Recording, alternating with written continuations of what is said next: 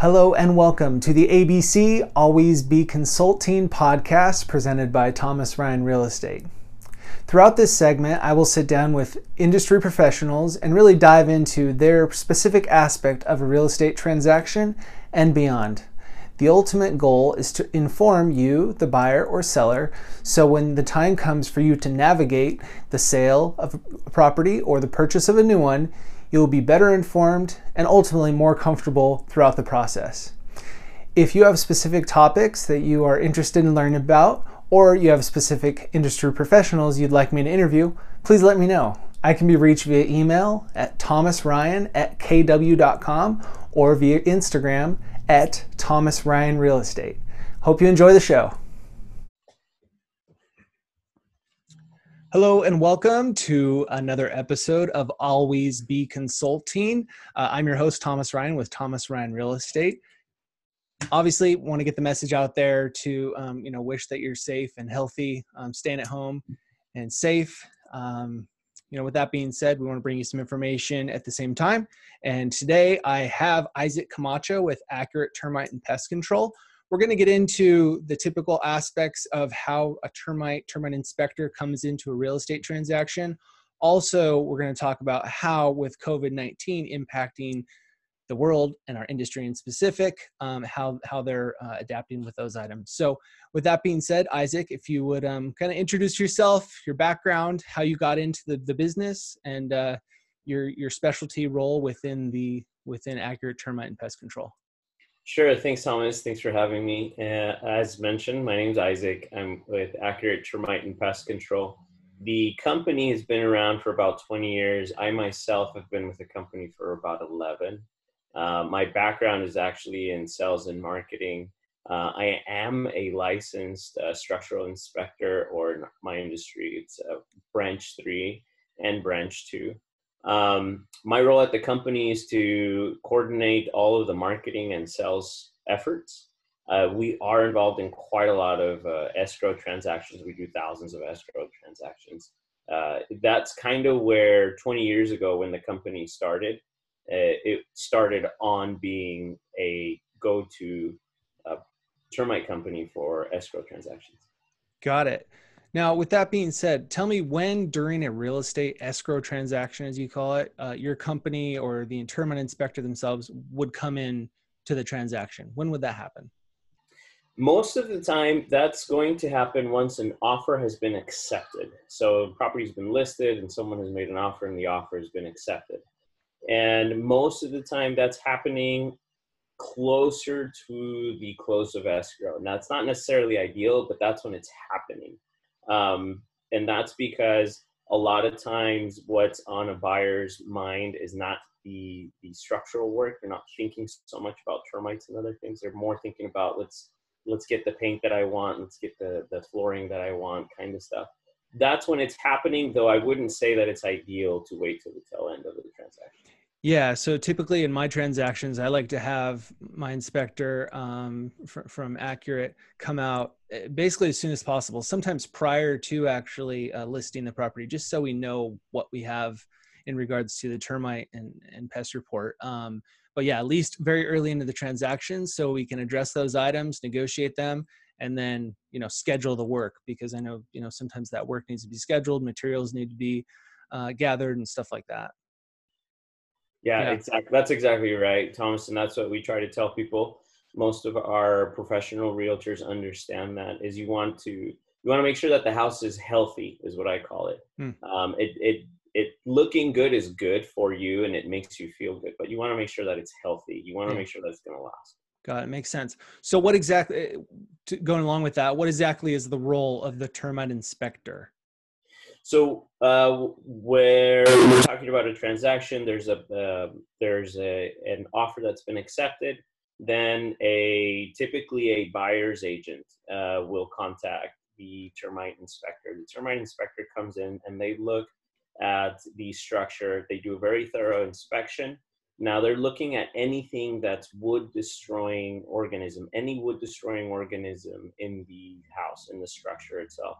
I know that we get caught in the vernacular of calling it a termite inspection. Sure. Because most of the time in California, that's what's causing the damage is termites. But the inspector is actually looking at more than termites. They're also looking at fungus rot. Uh, they're looking at other structural problems that could be there. Any wood destroying organism is what they're going to look at. And uh, they're going to look at anywhere there is accessible wood. They can't see in between the walls, obviously, but they'll look everywhere that uh, there can be some exposed wood. So we're talking about attics and subcrawl spaces are pretty key. Uh, that's where you can find if there's activity, you'll be able to see it and kind of extrapolate from there. Exterior is important, fascias, eaves. Again, they'll do their best to find any kind of wood destroying organism in what is accessible and try to make a professional opinion and extrapolate to see what the conditions of the entire structure. Got it. And how about how long does that? Obviously, it varies, but about how long will that inspection take on a on a property? Uh, yeah, say, a, say a single family home. Yeah, a single family home on average is going to be an hour to an hour and a half, and we're talking about a house that's maybe two thousand square feet, okay. um, 2,000, 2,500 square feet. It's about an hour, hour and a half. Okay, got it. Uh, now, is the termite inspection required in escrow? So there's no legal requirement to do it. Uh, you don't have to legally inspect it. Um, but the reason that it's done in most transactions is because before a lender approve, approves a loan, uh, they want to know that the structure is sound. They want to know that their their investment, because the investment is backed by the actual property, they want to know that's not going to fall apart and the new the new owner is not going to walk away right so yeah. they will require it as contingencies they want to know that it's sound and that it's been repaired if it needs to be repaired that it's been treated so that damage doesn't continue to grow uh, and that's so it's not necessarily required but a lot of times your lender is going to require that you do the inspection and then that you do some perhaps all of the work that is found at the time of the inspection. Got it. And what would some or all of that work entail? The treatments and or repairs? What what could those entail from minimal to, to maximum? Minimal may be you have a little bit of uh, termite outside in the eaves or in the fascia, and you can locally treat it. Locally treating means you're going to drill into the wood, you're going to inject a product, uh, and then that's it. That's the minimal. Uh, At most, you have damage. That fascia, that I, hypothetical fascia that has termite, has too much damage that you mm-hmm. can't leave it. You have to replace it. Or the infestation has grown into too many inaccessible areas uh, so that you can't locally treat it. So an inspector says, there is so much activity in this attic that it's everywhere. It's in between the walls that I can't get to. I can't treat it. And that's when you're tenting uh, uh, the technical term is fumigating, but a lot of people know it as tenting. that's when you're going to have to tent to give it a blank slate for drywood termites. It's all clear, and then if they had damage, repair the damage. Can you kind of explain the the multiple day process of the um, fumigation or tenting? Yeah. So tenting in California is going to be at least three days and two nights, no matter who does it. That's all the same. Uh, it's heavily regulated. It's going to be at least those uh, three days, two nights away. And in the first day, uh, they're covering the, the house with a tent, right? And the science behind this is that this is an impermeable plastic. So there's not going to be any air coming in or out of it. It entraps the air inside it. And then the the termite operator or the fumigator that they're using, they're going to release a gas. So a lot of times people think that inside there's a guy with a mask doing some bombing. That's not what's happening. Right. They cover the house and then they release a fumigant uh, into the house. The most effective and most popular is called Vikane gas, but there are different types of gases uh, that are available but in our case, we use Vikane gas, and the Vikane gas will expand and fill the space of that tent. So imagine the tent became a, a house shaped balloon. Yeah. And the reason it's effective is because this gas at the molecular level is going to penetrate all the space inside the tent. And that's why when the tent comes down, you can guarantee it's 100% free of drywood termites. So the, the gas is released for somewhere around six to 12 hours on day one. On day two, we do what's called capping. We come back to the property on day two and we open the tent. Uh, we start to let some of that pressure escape on its own. and that's a, that's a, a about a 24 hour process. On day three, we come back and then we take the tent off. Uh, before we let a homeowner come back into the house, then an inspector, a licensee comes back in, and now they're testing the air quality in the house. In California, we cannot let someone else come back until we have tested the air quality. And what they're going to do is open things like drawers and cabinets. They're not looking for your contents, they're opening them so that they can make sure that there's no pockets of fumigant left in that drawer, that cabinet.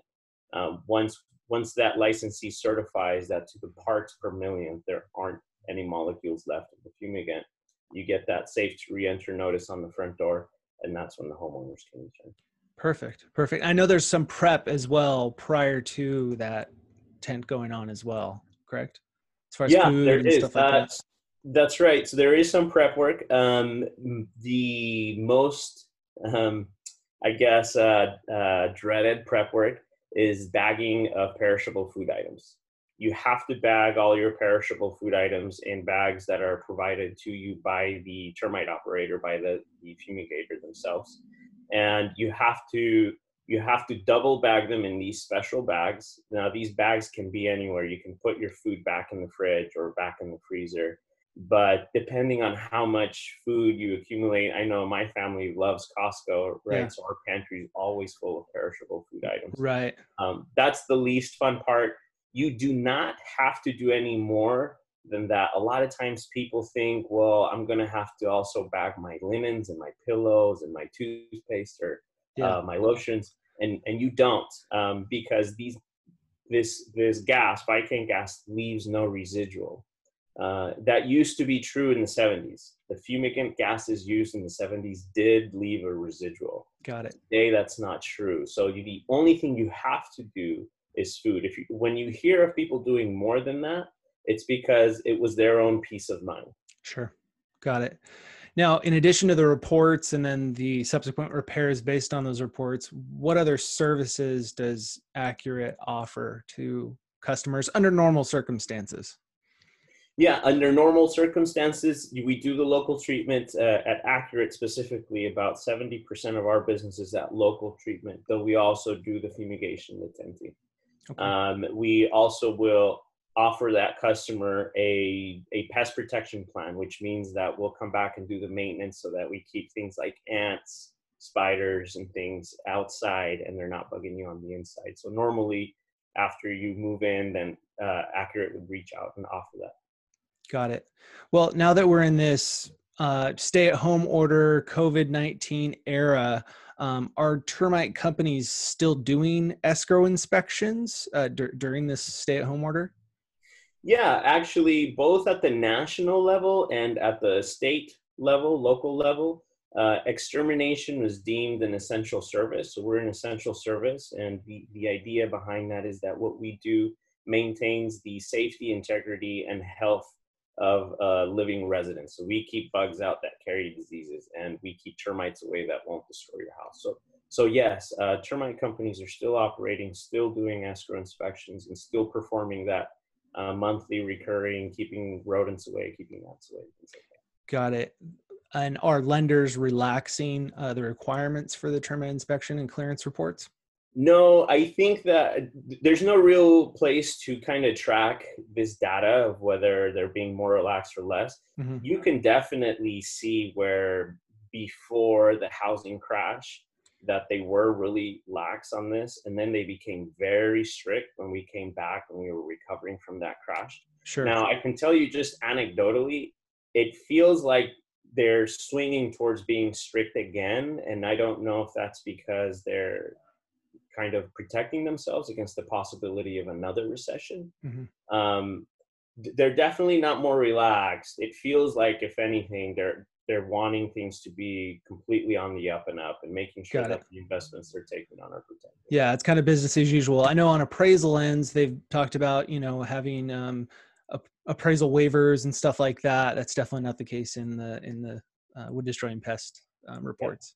Right, got it. Um, now, what what precautions are these um, inspectors taking? Obviously, they're coming into people's homes and uh, walking around, going in under their cabinets. You know, they got to look under sinks and they're moving the toilets, stuff like that. Um, what precautions are are your inspectors taking when they're entering our homes to you know protect themselves and and also our our homeowners?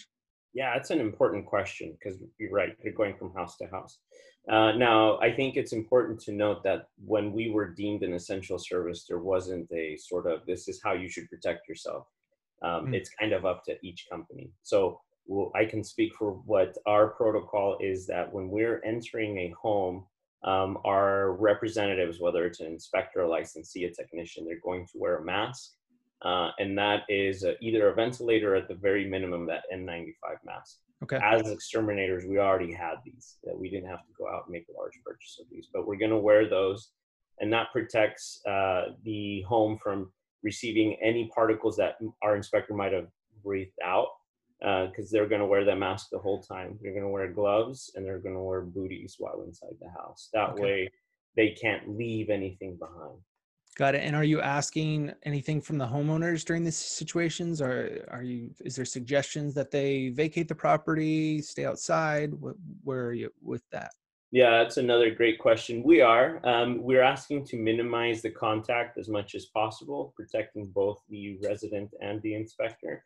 Uh, we're happy to stick around and answer questions. We we can we can absolutely stick around and answer questions. We try as best as we can to respect that distance. Yeah. Um, if if it's if the customer is okay with being gone while we inspect, that's probably ideal right now. And then we can do a follow up call and answer any questions that way. Got it. Now, do you guys offer any other services as far as um, you know, sanitation wise, disinfecting stuff like that?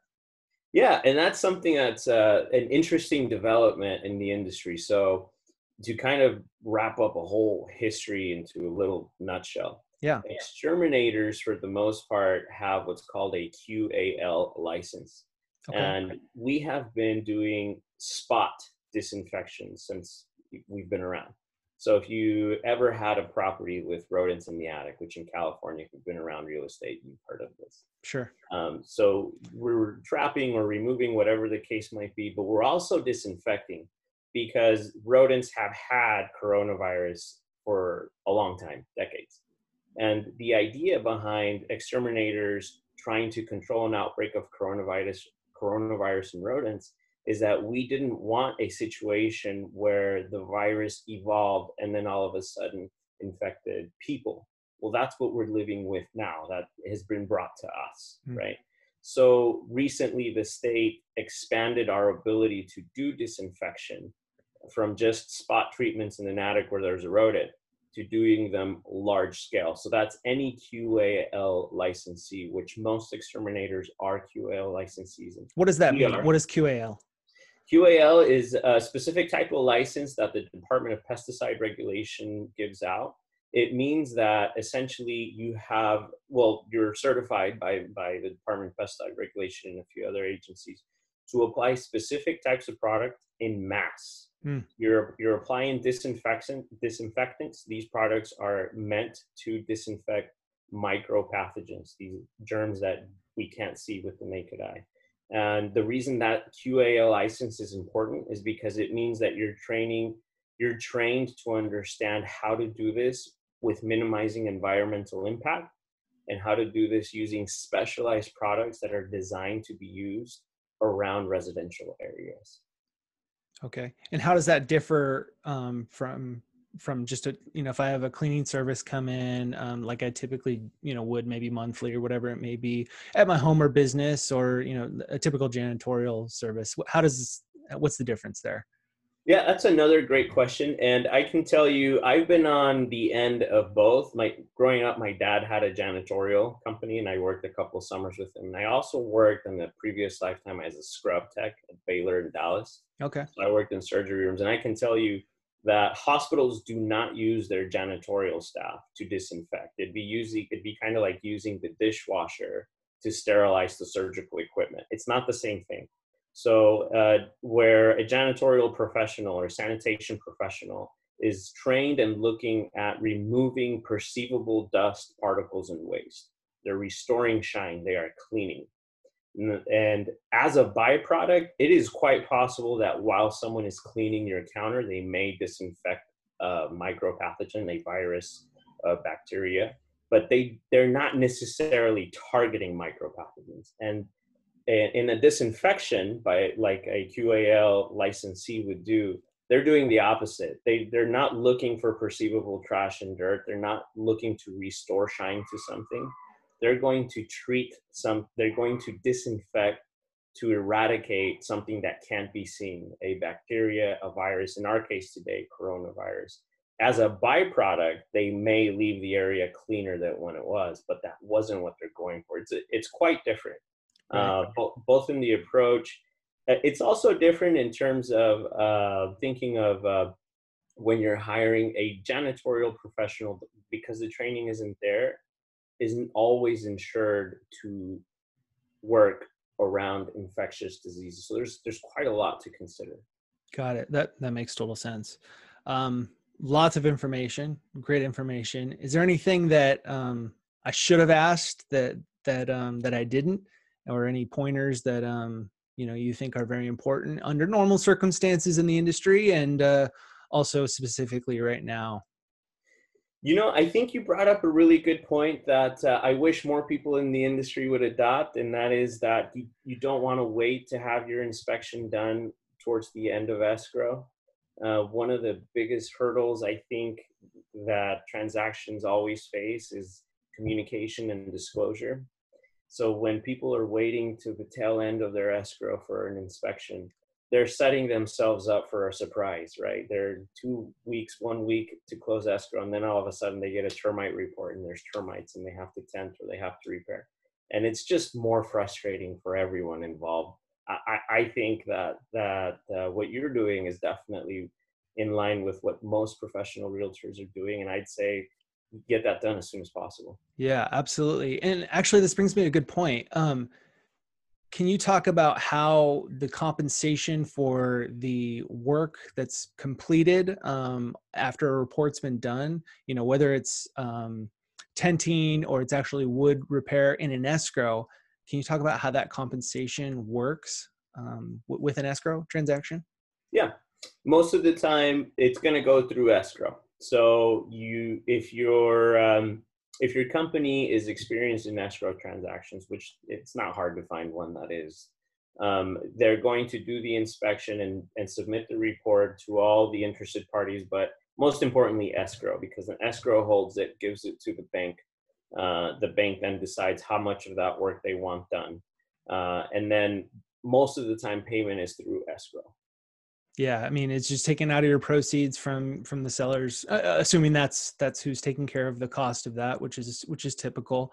Um, yeah it would be taken from your proceeds. It's not an out of pocket cost. Um, obviously unless the, the escrow cancels then you know the termite company needs to be uh, compensated. But um, assuming all goes well and the the, the transaction closes um, yeah escrow takes care of that compensation goes directly to the the pest co- company and um, it's not an out of pocket um, cost for you. I know you're worried about movers and you know all the other repairs associated with your home. It's kind of a nice aspect of the pest company to take care of those repairs for you and then get compensated on the back end. Um, so yeah great point. Um, well i appreciate all the information you provided. Uh, thanks for taking your time here today um, if you guys have any other questions, uh, reach out to me. I can put you in contact with Isaac, or you can reach out to them directly. Where can they best find you guys? Phone number, email address, social media? Yeah, um, we have quite a few videos uh, featuring yours truly on YouTube. we do have our YouTube channel, and I have some more tips on how to navigate escrow transactions there, or just general homeowner tips. Um, but uh, our website is accuratetermitecontrol.com. Our phone number is 844 got ants. Perfect. And serving what areas? From Los Angeles down to the border. Got it. Perfect. Thanks so much again, Isaac. Appreciate your time. Hey, thanks, Thomas. Thanks for having me. Yeah, my pleasure. Thanks for joining us again on another episode of Always Be Consulting. Until next time, have a great day. Bye.